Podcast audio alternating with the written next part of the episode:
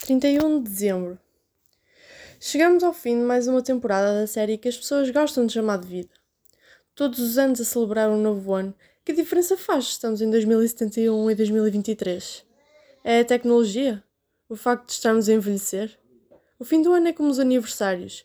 Estamos a festejar o facto de estarmos a envelhecer. Isso é coisa que se faça. Estamos mais um ano perto da morte. Isso é coisa para se ficar feliz?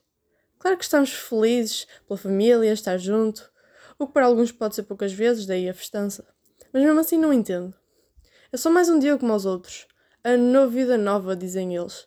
Como se alguém fosse mudar de um dia para o outro. Durante todo o ano pessoas vão e pessoas vêm.